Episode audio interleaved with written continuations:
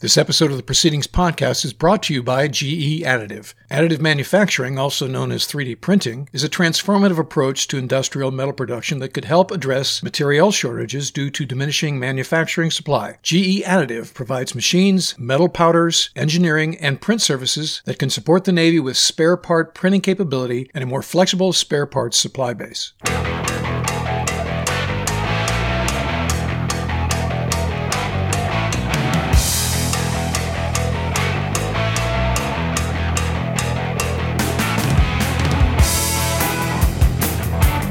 Welcome to the Proceedings Podcast for this Focus the Fleet episode. I'm your host, retired Fleet Master Chief Paul Kingsbury, co director of outreach for the U.S. Naval Institute. The Focus on the Fleet editions primarily engage with enlisted naval professionals to help advance the understanding of the naval profession, explore fleet perspectives on today's challenges and issues critical to mission readiness, and to help leaders at all levels increase their professional knowledge and influence. But before I introduce our guests, I want to highlight a few things going on with the Naval Institute. As I mentioned last time, right now, take advantage of free digital access. Uh, that's through the end of June as we navigate through the COVID 19 crisis. We're providing the opportunity for all members and non members to access digital content, including the archives. And you also get the opportunity to get uh, member pricing on books and free shipping. And that gives you access to proceedings, naval history, and all the archives. And if you want to sign up for that open access, you can do so at www.usni.org slash open dash access. And a couple other things we just finished up. We closed out on 15 April for entries for the enlisted essay contest. So the next ones teed up are 15 May for the U.S. Coast Guard essay contest, 31 May for the CNO's Naval History contest, and then 31 May is the deadline for entries for the Naval Mine Warfare contest. So once again, Great opportunity to use the forum of the Naval Institute and the essay contest, perhaps as a catalyst to put down and get some of those thoughts out there you've been thinking about to make those warfare areas better or to socialize something in uh, leadership or something to make the Navy better. So, uh, all right, today, so I'm in our Hampton Roads studio, and my guest today is Master Chief Mike Bemley, who recently wrote a proceedings article titled The Relentless Chief. He's a cryptological technician rating lead and the lead de- detailer at Naval Personnel Command. So, Mike, welcome to the Proceedings Podcast. Oh, thank you for having me. I think this is an awesome opportunity uh, that you that USNI provides. Appreciate it. No problem. So, uh, before we get into the article per se, you know, um, there's a lot of stuff going on. But give us a little bit about your background. How long you been in? Uh, what's your experience, and uh, what's going on at Naval Personnel Command these days? so actually, um, in three days, I'll, I'll, be at 16 years. I, I, initially joined as a as a DK, a disbursement clerk for for all the new sailors, right? And yes. and, and, then transitioned to PS uh, when they merged uh, with the PNs, and then you know I, I cross rated in 2009 to CTR, uh, and then and then ended up uh, doing mostly uh, special operations support um, in Fort Bragg with JSOC, and then uh, I, you know, made senior chief, mash chief, and then uh, was selected to be a detailer here at NPC. Uh, probably uh, one of the most awesome, rewarding tours that that you can you know get if you if you have the opportunity. Uh, mostly because you get to impact your community uh, from the from you know talking with all the the people that support um, ECMs, TYCOMs, uh, OpNav, and, and all those things to impact your rating. And then also the best aspect um, is the sailor growth. You're like the biggest career counselor um, chief that you can be in, in any rating is you constantly talking to all the sailors. So that's what that's what really makes it probably the best tour ever um, at this time in my career. So. Okay, so and like you said, you're the cryptological technician, rating lead. Uh, tell us a little bit. Uh, there's subcategories of crypties, right? There's R's, there's M's. Can you just, uh, for our listeners, give a little bit of uh, background on the different types? So right, so I'm a CTR, so that's the collection uh, version. I just happen to be uh, the, the, Master Chief billet on that side. There, there are all the other CTs as well CTN networks, CTI, the linguists, the interpreters. The CTM uh, maintenance, um, and then uh, we also have the CTTs uh, as the, the, technical side, more ELINT side. So, so what I do really is just really help QA enable them to write their uh, orders and lead their, their communities uh, through the detailing process, as well as be the CTR lead detailer myself. So obviously, you guys are busy these days with the whole quarantine and the impacts that's had on personnel moves. Um, anything you can offer from your perspective on what you guys are doing and kind of the fleet response that you're seeing to uh, what's going on? So I, I, think the fleet is responding uh, exceptionally well. I think at the beginning, um, all the moving parts um, and all of the quick decisions that needed to be made from uh, OSD down, you know, SecDef down, kind of, you know, shaped where we are right now with uh, the COVID response from the Navy aspect. And what that is, is a lot of sailors uh, that are affected have been contacted um, by phone or they've called MNCC, the, the new My Navy Career Center, and got, got in contact with their detailers that way. And, and basically, our charge is really to, to make their life minimize as much you know hardship uh, as possible and so that's been our direction um, and that's what we've been able to do uh, with you know the constant communication and constant flexibility uh, of the leadership in npc and really my navy hr so. Okay and uh, so that's definitely i think new, pretty new. I heard of it. My navy hr right you know that was being discussed right before i was going to retire. Uh, what what's you know for those once again relatively new concept um, give you a few, you know, a little bit of time to explain what that is and what that's designed to do. So really, it's it's a, a transition in mindset and processes from uh, what we used to be in manpower training equipped and things like that. Where where we're kind of detailer marketplace driven. We're really trying to uh, ensure that the fleet is getting the right sailor uh, skill set wise, talent, talent management wise, and right time in their career to ensure the success of the Navy, but also the, the family, the, the Navy family. So all those things are being placed in consideration, especially with our transition from as many systems as we had, and I mean software we had to to uh, kind of support a sailor's career down to just a couple. So that you know that would mean like the PSDs and using CIMS access for career counselors and, and NSIPS and uh, all the detailer functions that we we use, all those things down to a, just a couple more systems that enable the the sailor to, to have an easier time either PCSing, re-enlisting, um, or even the board process type type of things. Yeah, that was definitely a dissatisfier. You know, I often heard, you know, when I was a fleet mass chief, is like fifty thousand different systems don't talk to each other. It's hard to get things done. Um, and you compare that compare that to you know like your Navy Federal Credit Union app where I can get on there and do all kinds of functionality. That was kind of what I heard the vision was.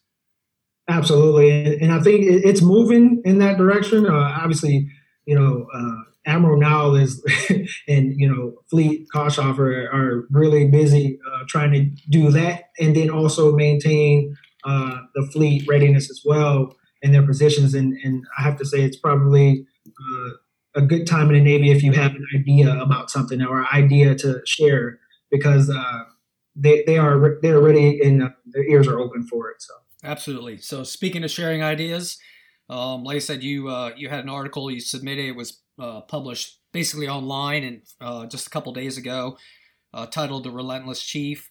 And that article, frankly, coincides with you know one April or the month of April um, we celebrated the 127th birthday of the rate of the Navy Chief Petty Officer. So great time to reflect on you know how well we're doing, the health of the Chiefs mess. Maybe pause and reflect on our core value beliefs, um, and and just check ourselves. So um, so let's go back to it. So you get this idea. What prompted you to write this article, um, and what's been the response to date to it?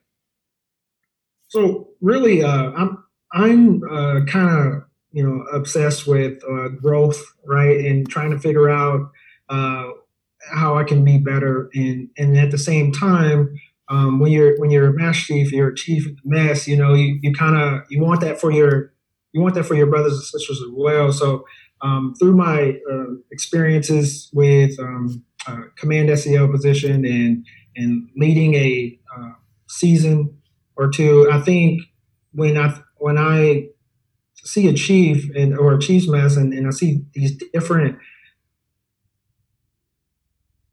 uh, chiefs have these different mindsets towards what their job is and what, what it's not. Um, it's easy to to kind of list out, okay, this is your task, one, two, three, four, and five, a checklist. Um, I didn't I didn't want to do that. I wanted to I wanted to write something that addressed the mindset to get at the the foundation of a chief. Um, based on feedback from past, you know, post command tour COs, um, peers in the Chiefs mess, and then, you know, um, the best advice coming from the, the sailors you lead, the, the junior sailors. So uh, that's initially what, you know, got me to write this. And, and I think really what I was trying to do is offer something to the mess to say, hey, think about these things and think about this mindset that we, this right here could possibly just, you know, address the culture issues and things like that in your command or you know divisions departments or you know command wide so. Okay. Um so basically you you know in the article one of the points you state straight out you know in your introduction is i have found that navy needs what i call relentless chiefing and then you go on to list three attributes of the relentless chief um, so from your experience where'd you learn these attributes? Is that something you developed? Is something that was passed on to you from you know a peer, a mentor? Did you hear that from someone? And do you think the average chief in the Navy right now has those attributes, or or do they lack the attributes that you kind of carry out? So the specific things I, I, I, mean, because you know when you're when you're writing something, uh, and I've, I was taught that hey, you, can't write so much that people are you know have lost it, right? Unless you're writing a book. Um, yep. Uh, but so I, I chose these three things uh, from they, they came from a, a bunch of different places. Uh, specifically, um, I remember it from my my even very first chief, uh, and then also um, uh, my I have a really good relationship with my CO that I, I, you know, I had the opportunity to be his command SEL for, and, and we talked about these things all the time. Um, and and so when I say, you know, we, you know, when you wake up or when you when you're start your day and you're a chief and you're doing these things, and hey, you, you get to do these things. You, you these aren't things that you have to do. That mindset is is kind of negative. But if you say, hey, I I get to lead with purpose, and I, I get to explain to my sailors why they're doing something or why this this mission is uh, important or why you have to do that. That that is something that you want to do. You you've decided, you know, when you when you were selected for chief, you decided that you wanted to be that and you wanted to do that. Um, I I can not think of any chief that has ever stood there getting pinned his anchors and then next day said, I don't want to do the things other than the Chiefs creed. And, and essentially, what I'm getting at in the article is the stuff in the in the Chief Petty Officer's Creed. Um, you know, we get to lead, we owe our sailors, uh, we get to serve them because it's not about us. We talk about humility in the in the CPO's creed. Um, and and ultimately, chiefs are problem solvers for junior sailors and seniors at the same time. So yeah, so your three points were lead with purpose, right? Serve people, and then be a problem solver. Uh, and yeah, in many cases, you know, obviously they align with many of the mantras we hear, like results not excuses, ask the chief, uh, the content found in the Chief Petty Officer's Creed. Um, and then you contrast that with, so that's the things you look for, right, in a good chief. And then you contrast that um, with the BCD mindset. So tell us a little bit about the BCD mindset so I got this from a uh, from a I was listening to a, another you know podcast that that my that same CO uh, Commander Barnes uh, we we share these things back and forth uh, you know, sent to me. And um, I had never heard of it before. I had heard of versions of it but BCD specifically was easy to remember uh, blame complain defend. And, and to be honest uh, you find a lot of you know chiefs um, you know in that in that kind of mindset, that BCD, like everything that's happened is because of somebody else or because of something else, and, and not necessarily owning um, what what they're part of it, basically. And so and so, I'm just saying that as chiefs, we have a lot of things on our shoulders uh, inherently. Um, relentless chiefing is is what I chose because I'm a chief and I wanted to speak to my brothers and sisters. Uh, as a leader, um, you you can't. BCD is, is not something that you want to do. You want to choose to be explicitly and and and choose to lead as much as possible. Um, and I think that's where BCD and the contrast came from because I, I, just I wanted to tell chiefs that I saw and I see BCD in a, in a lot of cases, but it doesn't have to be. The Navy puts a lot on our shoulders, uh, rightfully so. We we take it and we own it. But um, if you're feeling that you uh, are, you know, you're not moving forward, you can't do it. You need a break. You need something. Uh, then it's okay to ask. Uh, it's okay to to to uh, take a break um, and but let your brothers and sisters know so they can pick you up because we don't have a, a mechanism. To, there's nothing that can cover us. You know, we we except the Chiefs mess. Period. So. Yeah, so I, I, you know, I always come back to that. You know, the, you know, what role does the Chiefs mess? What role does it play, or should it play in handling, you know, a, a chief that's succumbing to the um, BCD mindset of blame, complain, and defend? yeah so we have to just cover you know take take you know i think during the season right during every season we talk about who's supposed to cover down for you who are you're supposed to go to when you need help it's always the answer is always the mess always you know chiefs um, but sometimes what i see chiefs doing and, and i get a different view from being a detailer i have to be honest i mean I, I it's part of me now. It's part of the way I, I think, lead, um, and handle situations now. Is just because I, I view uh, my view from being a detailer is that there's a lot that you know our chiefs you know could grow from instead of choosing to be like you know uh, if this wouldn't have happened, I wouldn't have I wouldn't have done that or or whatever. Blame, complain, defend. Basically, all they need to do is just you know either ask for help or just say, "Hey, about all right. It's time for me to retire," and and we would understand that. But that's that's generally not what's happening. It's it's more um, uh, negative than that, and and I think our junior sailors um, and uh, seniors are seeing that, and that's something that we can clean up. That's all. That's all I'm saying. And that's some just a different mindset that we could have. Um, it's okay for you to be down. It's okay for you to be tired, uh, but you know you got to come to the right people for help. So. so. I've been a guest on a couple podcasts myself, and you know this. I've been asked this discussion, um, and you know one part I you know you know when you read things like the Chief Petty Officer's Creed or the Mission Vision Guiding Principles, you know, or any of the mantras that are out there, right? You see them on the T-shirts, you see them on the coins. Results, not excuses. Ask the chief there's a lot of heavy pressure on chief petty officers, right? There's a lot of legacy to fulfill. There's a lot of responsibility um, defined responsibility and undefined responsibility you got to fulfill.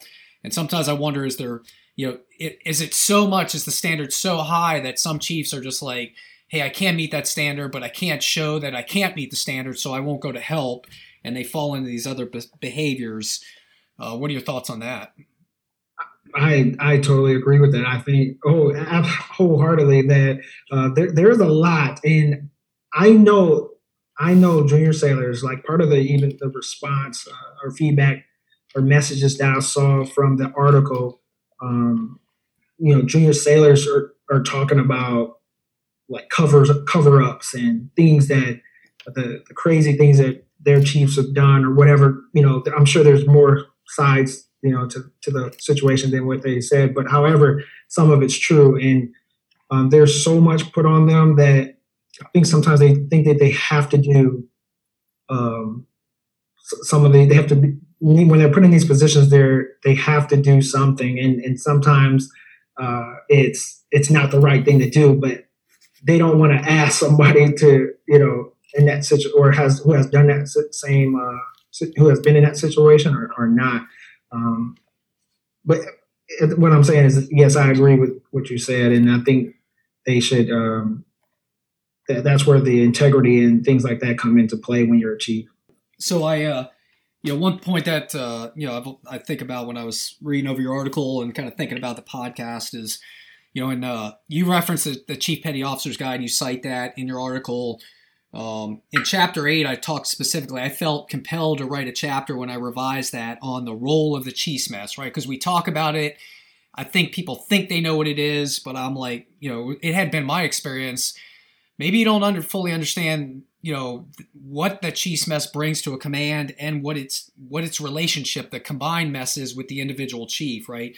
And I talk in there about this the self accountability function that has to be strong within the chief's mess, right? Um, so when you see a BCD chief or a chief that's straying along, the first organization that should correct that or the first person is a fellow chief petty officer.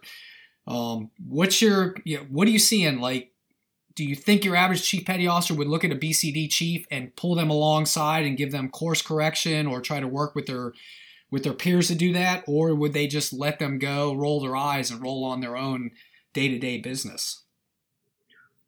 I think uh, uh, a good amount of them, I actually think a good amount of them will uh, bring them, try to bring them along. Um, at least, you know, the problem I see is like during the season, you know, and after the season, you know, yes, you know, we'll we'll do something like, and I'm saying we because you know it, it just it's, you know we're the mess. But I I actually um, see a, another problem with you know a, a chief doing that, and, and maybe that's uh, what we've come to is a lot of chiefs don't want to don't want to hear it. They don't want to like. What do you mean? So so my problem isn't important or enough to complain about almost like that's the response. Um, uh, but no, we, we are solutions based. We're solutions driven. So um, you know if we have a chief that's trying to bring you along, you should be open to it. Like that's the standard. There's nothing below that right there. You you either you have to take the uh, advice um, and and do what you will with it, but you can't just you can't just be like, oh well, no, I don't I don't agree with you. Don't don't try to correct me. Don't tell me that um, and all those things. I see I see both, but I actually think there's more that are willing to at least try to bring some people along, bring them aside. But I think the, the whole mantra of hey, we we what happens in the mess stays in the mess, and when we go into the mess, that's when we can actually open up and, and you know uh, hold other chiefs accountable. I don't think that's happening actually. Okay. Uh, um, so why why not? What do you what are your thoughts on that? I, I mean, because I hear you know, hey, there, there's there's attributes people are afraid to kind of just have these difficult conversations. Are we not training younger sailors to have difficult conversations? Um, I felt compelled to, you know, I'm drafting the petty officer's guide right now with a co-author, first class petty officer, and I built a whole chapter in there about okay, here's how to have a difficult conversation. Um, do you think we model that and teach that? I mean, I think that's how you learn that. It's you can't just read it in a book. I think you got to see people having those conversations in the right way, and you got to get comfortable having those. Um, at least that's my sense. What do you think? No, I, that's awesome. I didn't I didn't know that. That's awesome that you're putting that in there because that is exactly what we need to do, and we need to start it before they they make chief. Because I know we talk about it during the season, and we we try to uh, bring up scenarios where that might happen. Uh, but it is it is definitely something that it is potentially you know generational. Somebody will say millennials, or some people will say something else. I I actually just think that it's just not happening enough that um, uh, people don't understand it, so they, they just think it's a oh you're mad at me. I, I it's so crazy. Like I used to be a um, you know I was I was one of those hard headed uh, uh, you know made chief you know really fast. Then I was a you know a really um, hard-headed chief. Like I was just trying to be, be the best. My division was going to be the best, like period. But I wasn't able. That self-awareness on my specific flaws as a leader wasn't pointed out until um, now, now Command Master Chief Alifayo uh, was my department LCPO at the time. Um, he showed me the way of doing counselings for chiefs. Uh, when he counseled me, he did my first midterm counseling. Basically, like, hey, you're you might be doing great in those areas, but hey, this is what you need to fix. I, all that other stuff, I don't need to talk about that stuff. This is the the meat right here. This is what you need to work on. And that's what my whole counseling was about. Not about anything that, you know, was going great with my division or, you know, people. I, I mean, I had a had an awesome set of sailors, but that wasn't what he wanted to talk about. It was hard conversations that and it made me see and understand hey, it's really um, about growth here, and I think a lot of chiefs aren't aren't being receptive to that. I actually don't know why. I, like I said, it could be like we're just not starting early enough, and, and I'm glad that you're addressing it in that petty officer's guide. But uh, that's something that we definitely need to do. But even you know, you're talking down to junior sailors right now, yeah. uh, you gotta be you gotta gotta be tactful in some of the you know negative things you want to bring up because uh, they they're just not ready for it so we'll back it up. One thing I'm always wondering about, and a shift I've seen, right? I was asked on a on a different podcast, like, "Hey, what's my assessment of the mess?" And I, I got to compare and contrast it. I'm not trying to be that, "Hey, I'm that old school retired mass chief who did it differently," but that that mess I grew up under, and this is where I think the generational component comes in, right?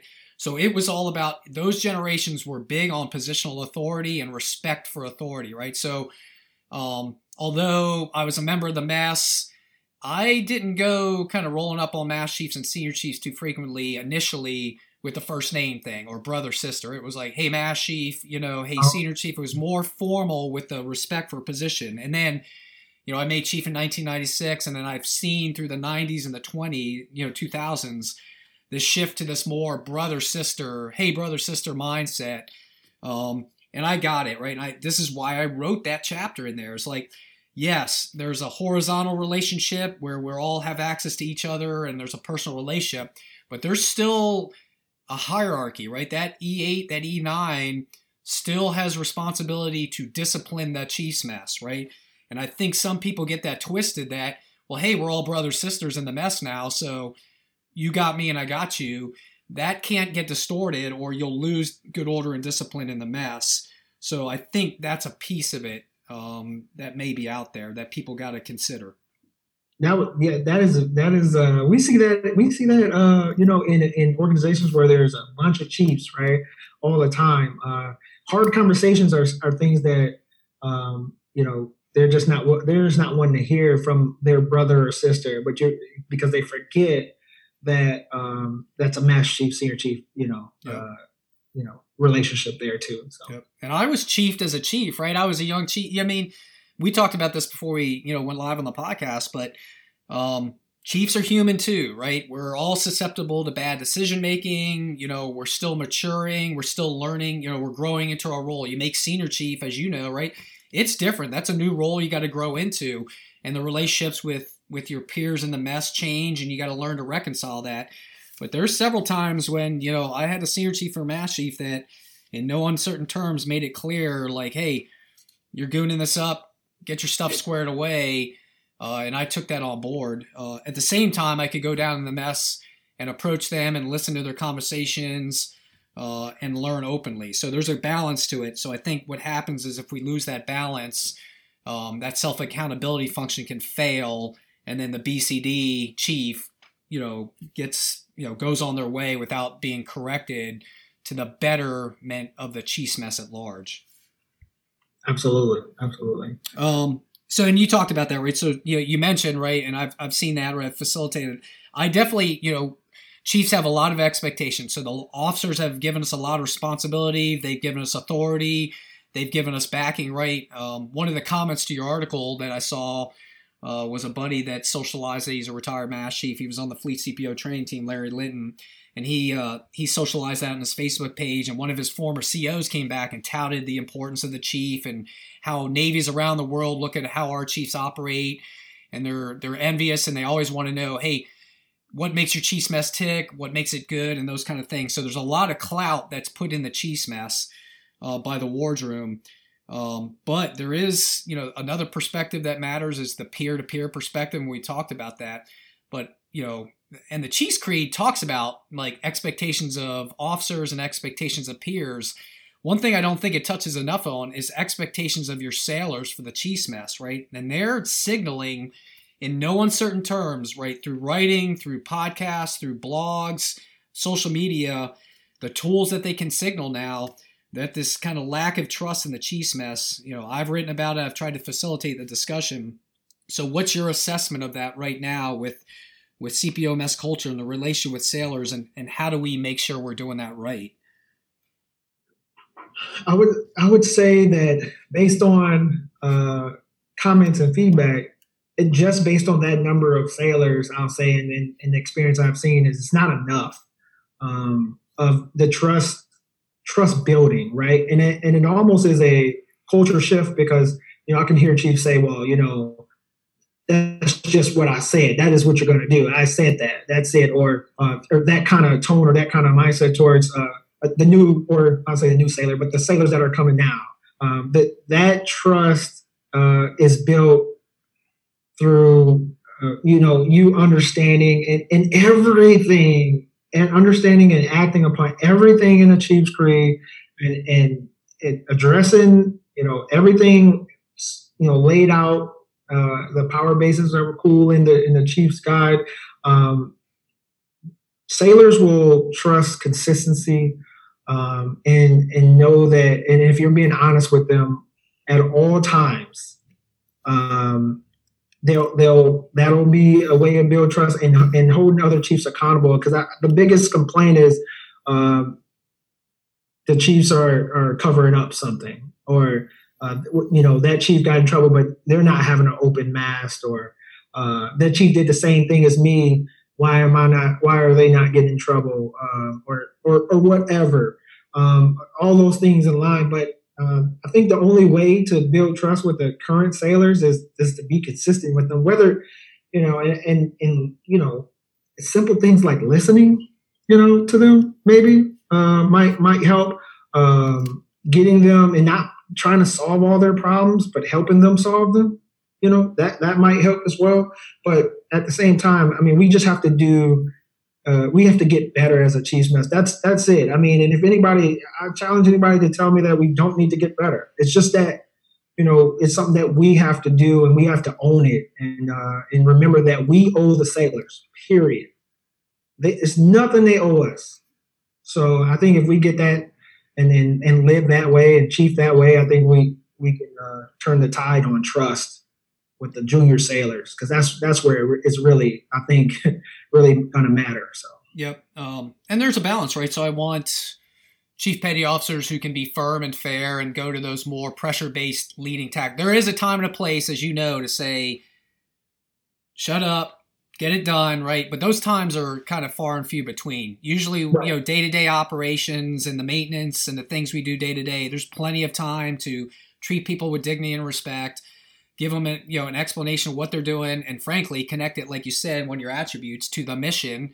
Because um, people, I heard this right. An officer said this. Uh, the commandant of the Marine Corps said this out at West 2020. People want to make a difference, and they want to like the team they're on. So if a chief petty officer can ensure that people know that what they do daily is making a difference and empower them to make a difference, and then create a, an environment where they like the team they're on, where they feel a part of a, a good team, you've got them, right? You're going to buy them in, and those are the sailors are going to stay. And I think what they're telling us is you're not letting us make a difference, and you're not listening, or we don't like the team we're on because there's some um, conflicting standards from their perspective. And, I, and that's what I, I, like to tell people. You know, not everybody's going to be happy, right? So it's just, it just it is a that's a known, right? It's given. Uh, it's not going to be happy. Not everyone's going to have uh, every all chiefs just just talking about chiefs because we're talking about them they, they come from everywhere. All walks of life all kinds of uh, you know things they grew up and, and persevered through you know. Uh, but i always tell people hey it's that's leadership right? So any any leader you're going to have is, is, you know comes from anywhere and everywhere. They're not going to be like your perfect leader. So uh, just just stand by and uh, try to try to uh, become a member of the team, really. So, so that's an important point, right? There is is there an absolute chief? You know what I mean? No. Is there a? I mean, I, I don't think so. I mean, we got the CPO creed; it gives guidance and some expectations. Um, we've got all these mantras, like I mentioned, that lead to stuff, and people have their own personal mantras. But I think that's important to understand. Is like, um, you know, Chiefs throughout our history, you read about the ones in the CPO guide and the more well known ones, they led in their own unique way. And I think they were good leaders not because they were, were chief petty officers, but they were they became a chief petty officer that because they were a good leader and they continued to to lead with those attributes that made them successful um, from a young you know young age as a sailor. Exactly. I always say a, a good person will be a good chief. Like that's that's the basis. Like you being a good, just a good person, you know, uh, good morals, good values, um, and then you know, chief will chief will come. You actually want to help people. That is a that'll be a good chief. All right, let's switch gears a little bit. Um, you know, because once again, this is a perfect time. I would hope that chiefs messes around the Navy are reflecting command master chiefs and senior enlisted leaders and cobs or facilitating discussion. Chiefs messes are sitting down, take a little time to reflect on, hey, how are we doing, right? Because chiefs messes are also, you know, command um, influence, right? So you can have very strong chiefs mess at certain commands and weak at others. So I think this is a great month for chiefs messes to sit down and reflect on not just your article, but um, the CPO creed and other things they're doing. But I want to know you know, let's talk about your writing experience now. Uh, so, how did you become aware of the Naval Institute Proceedings Magazine? Um, what were your personal barriers to writing, and how did you overcome those? And what kind of advice and encouragement would you offer to uh, sailors and, and, fellow chiefs on the writing and the process? Well, really, uh, USNI, you know, you know, I didn't really actually take a look at it until um, I saw a couple articles from yourself, but then um, Command Master Chief Bill Woodland's, uh, you know, uh, message to chiefs as well. That's what kind of got like kind of you know get me got me into USNI trying to figure out what it was about, um, and um, and then that's that that didn't get me writing. It just got me uh, more interested in what people write about and what people care about, um, you know, writing about. And then um, essentially, uh, to get to this article, I think they were like, so I initially did the process backwards. Uh, well, some people might call it backwards. Is um, I wrote something. Um, I asked one person uh, to check, you know, what, what, were their thoughts on it, and then um, it evolved tremendously from that because I initially started writing about how detailers and uh, ECMs could, you know, better impact the fleet or you know help the Chiefs mess. You know I, that's what I initially started writing about, yep. and then um, I wrote I wrote Relentless Chief. I don't know what I called it at first, and then I said, "Here, USNI, uh, you know, check this out." You know, um, and without any peer review. So that's where I messed up at. So um, and, and, I read something that said, "Hey, you should," or I think it was USNI actually. It gave some example, uh, you know, some help on on the subject, and it said, you know, peer reviews were really good. So then I had like, I, I took some trusted, you know, chiefs that I, knew that would tell me, "Hey, Mike, no," or ask the right questions, like, "What do you mean by this? Like, what are you talking about?"